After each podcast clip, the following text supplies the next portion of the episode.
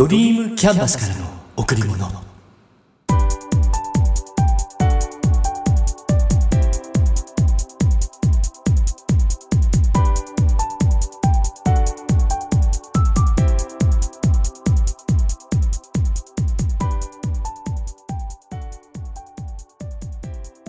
皆さんこんにちは。ドリームキャンバスの竹内義之です。9月ももう終わり。だいぶ涼しくなってきました。日本の四季素敵です。春夏秋冬をしっかりと感じることができる日本。うん。日本に生まれて本当に良かったと思います。秋に入ったしのんびりと。旅に出たい気分。とことで私が子供の頃は運動会は10月10日にありました。いつからか変わりましたね。運動会ほとんどの学校が9月に終わります。懐かしいな。母親が作ってくれたお弁当。おにぎり卵焼きウインナー唐揚げ。あれ？あと何があったっけ？ゆで卵栗。ぶどうなんかもあったかな。あまりにも昔すぎて覚えてないや。幼い頃家の庭にはいろいろな果物がありました。隣の家になっていたものを混ぜると柿ぶどう大きいのもちっちゃいのも栗キウイイチジクビワザクロ。あとコンメも好きだった。正しくはユスラ梅だっけ。とにかくいろいろな果物がありました。父親が果物とか野菜とかを作るのが好きで。自分じゃそんなに食べないけど人にあげて美味しいねって言われるのが好きだったみたい。今月のテーマお疲れ様。ここから入ります。今回は一人よがりのポッドキャストです。ごめんなさい。9月1日日曜日。朝の10時過ぎに携帯電話が鳴る。病院の看護師さんからだった。呼吸が弱くて止まりそうだって。母の部屋に行って聞いたことをそのまま伝える。急いで家を出る。病院に着いたのは10時40分ぐらいだったかな。先ほど心臓が停止しました。10時22分でした。何これ？冗談？数時間前に部屋に行った時は普通だったという。わずか2時間の間で父は帰らぬ人。違うところへ行ってしまいました。苦しまずに眠るように言ったのが救い。ここからよくわからないまま時間が流れていろいろな手配をしていろいろな人が登場してぼーっとしている間にことがどんどん進んでいく。病院で父を見たとき、少しだけ涙が出た。その後、忙しくなって、涙なんて出せる状態じゃなかった。それで思った。俺、冷たい人間なのか？親が死んだのに苦しくならないのかって。実感が湧かず、死んだことを受け入れていない。安置されている姿を見ても、ただ寝ているだけのように見える。肩をゆすったら、起こすなよって言ってきそう。だけど、ずっと寝ているだけで、いつまで経っても喋ることもない。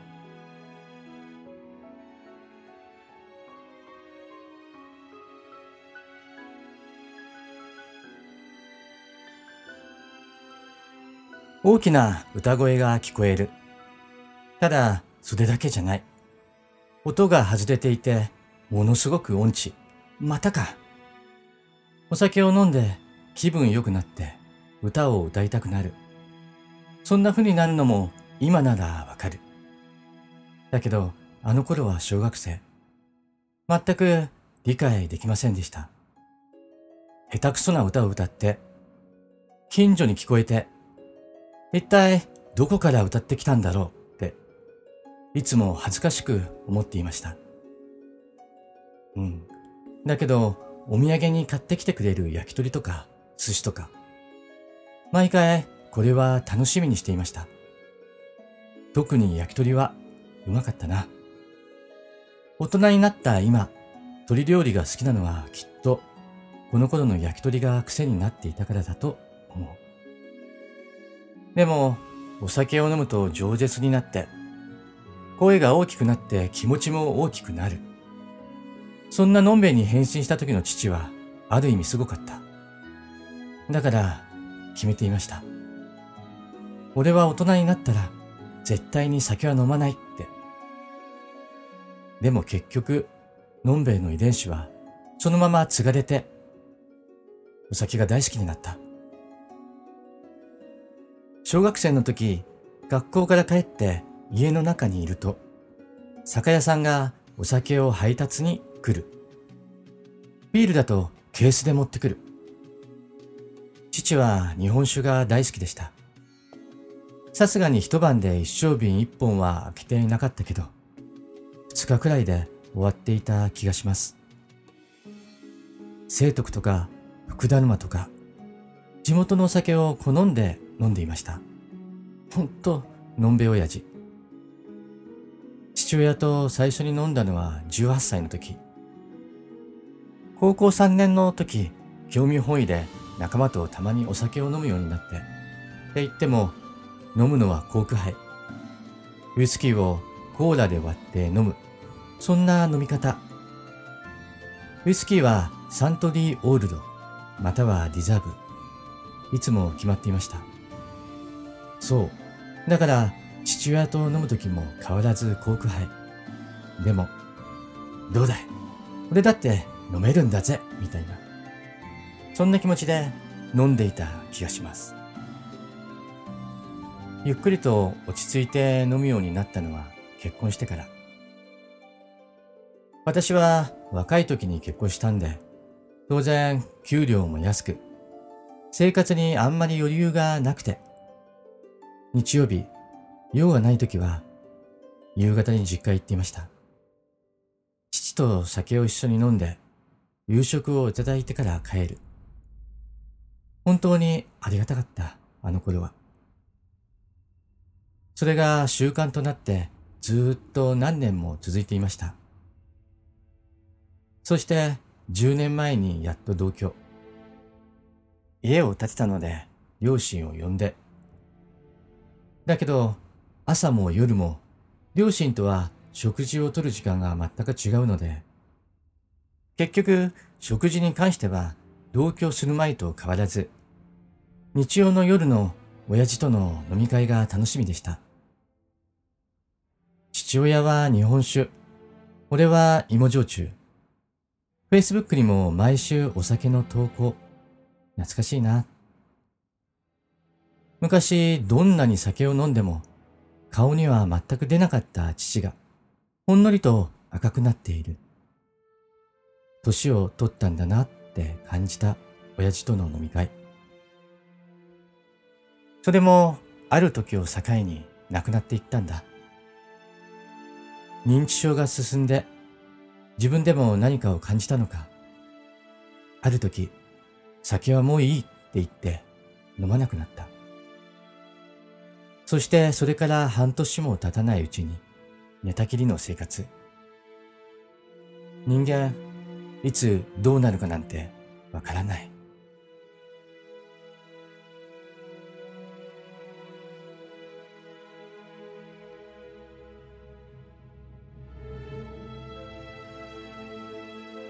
他の話をしようと思ったけど、ごめんなさい。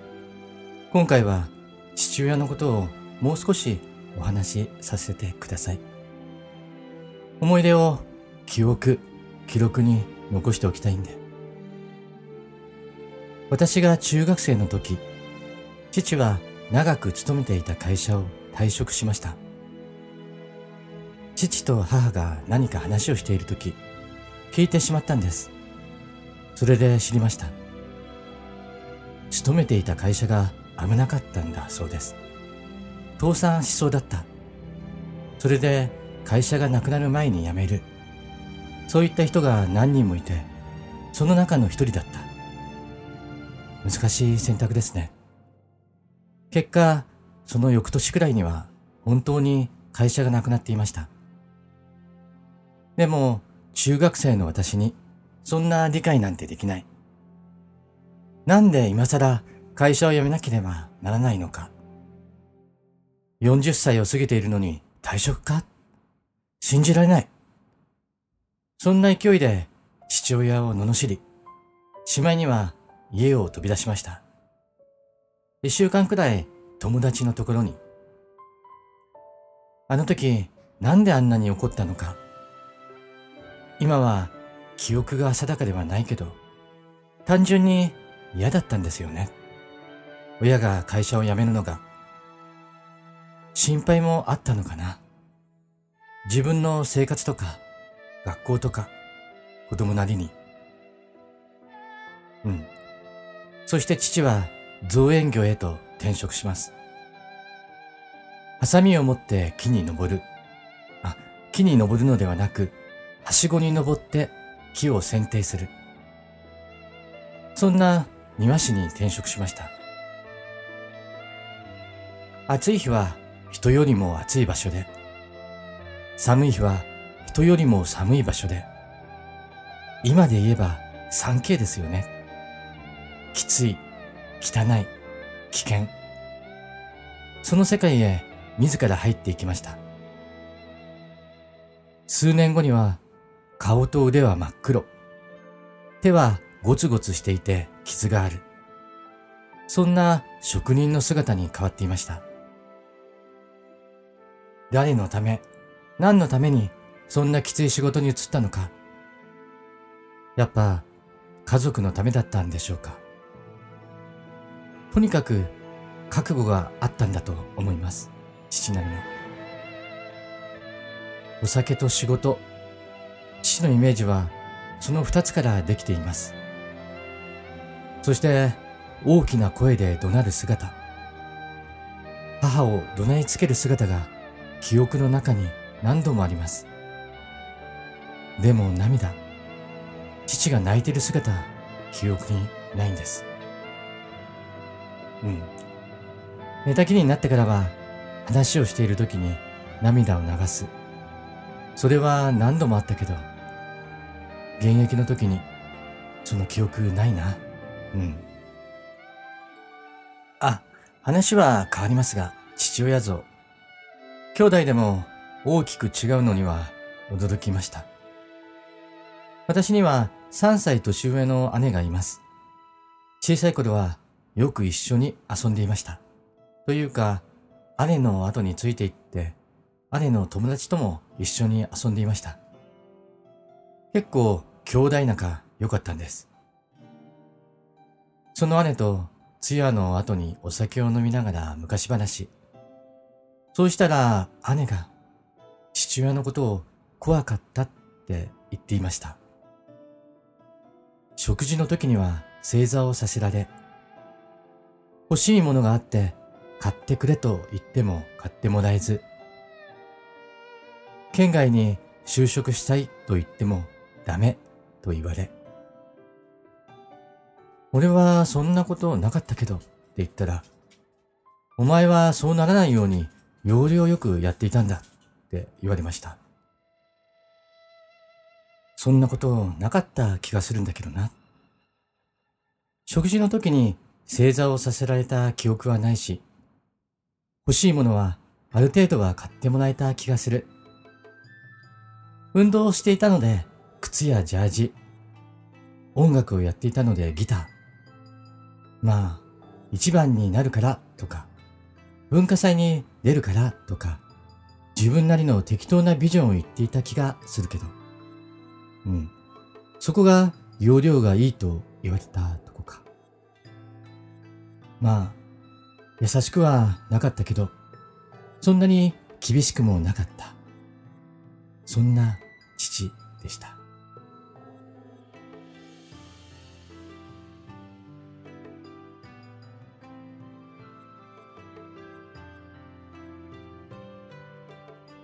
3年前の10月、体調が悪くて、っていうか、食事を食べられなくて、父は入院しました。でも、1週間くらいの短期入院。すぐに退院。退院時はすごく元気で、病院へ迎えに行ったら、建物から車に乗り込むまでの姿が、スタコラさっさ。小走りして、まさにそんな感じだったんです。入院しているのが嫌だったのかな、きっと。それから1ヶ月。家の中でも杖を使って歩くようになって、風呂に入ってもなかなか出てこなくなり、認知症が進んできたんです。12月にはついに歩けなくなりました。寝たきり状態の生活が始まりました。自宅介護です。とにかく大変。12月は家の中が混乱状態。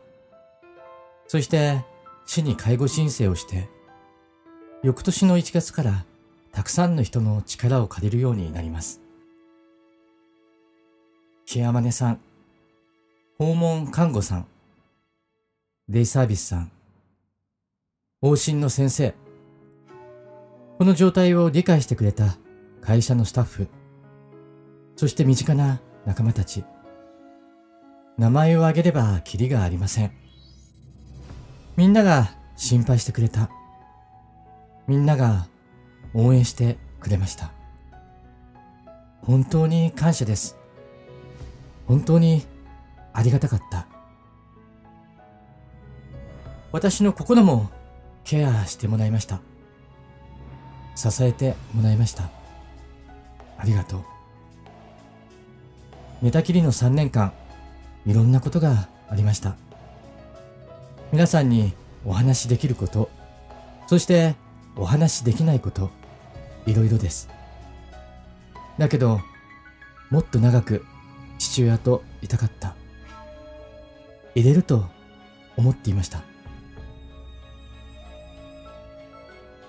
6月30日に父が発熱。高熱だったため、午後にお世話になっている訪問看護さんに来ていただき、状態を見てもらいました。様子を見ることにして4日目の7月3日、熱が下がらないので入院することになりました。入院すると状態は良くなって、半月後には回復。先生と今後の話、退院の話をすることになりました。ところが、8月5日に容体が急変。夕方、病院から父が危ない状態との連絡をいただきました。急いで病院に向かって、先生から CT スキャンの結果を聞くことに。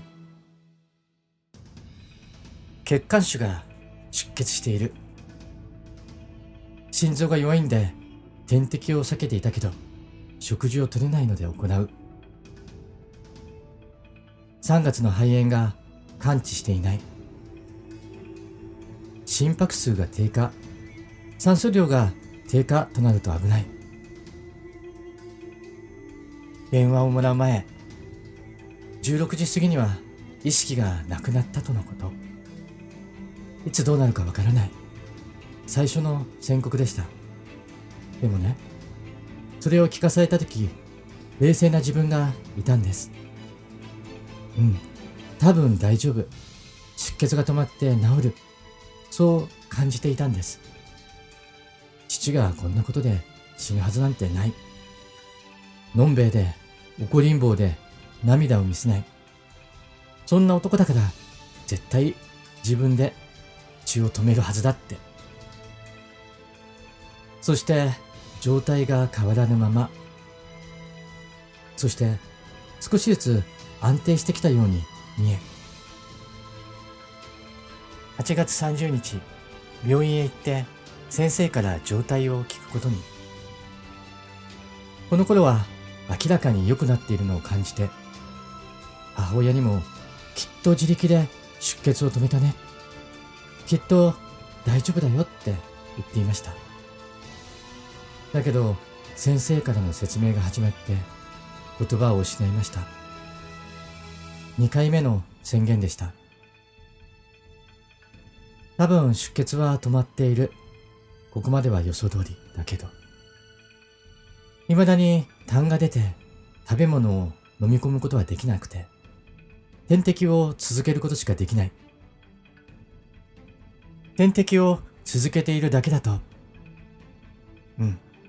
それ以外の話もあったけど、ここではオフレコにします。それで、その2日後、父は言ってしまいました。信じられない。そんなことって。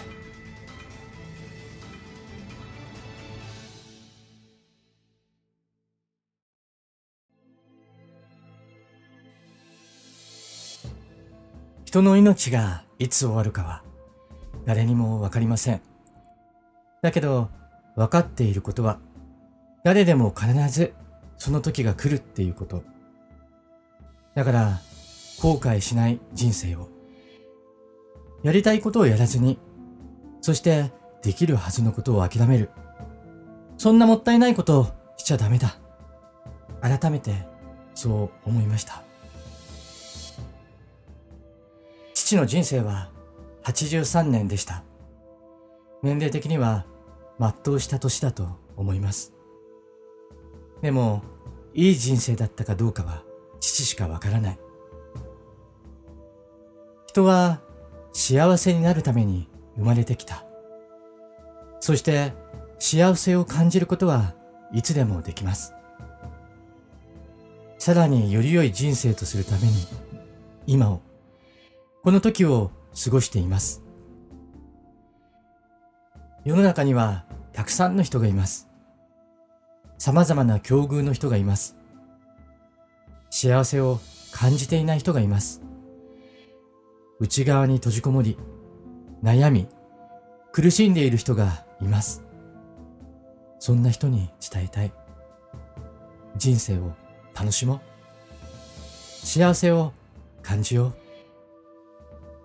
う。よかったよ。ありがとう。そんな人生にしようって。あなたにとってかけがえのないもの。それはあなた自身です。あなたへ贈られた最高のプレゼントを大切にしましょう。今しか体験できないこと、今だから体験できることを自ら進んでやりましょう。楽しんで。皆さん、今日も笑顔でいましたか？笑顔でいれば幸せを感じることができます。笑顔でいれば毎日が楽しくなります。笑顔でいれば幸せが人に伝わります。笑顔でいれば人と人とがつながっていきます。ドリームキャンバスからの贈り物。今日はこの辺で。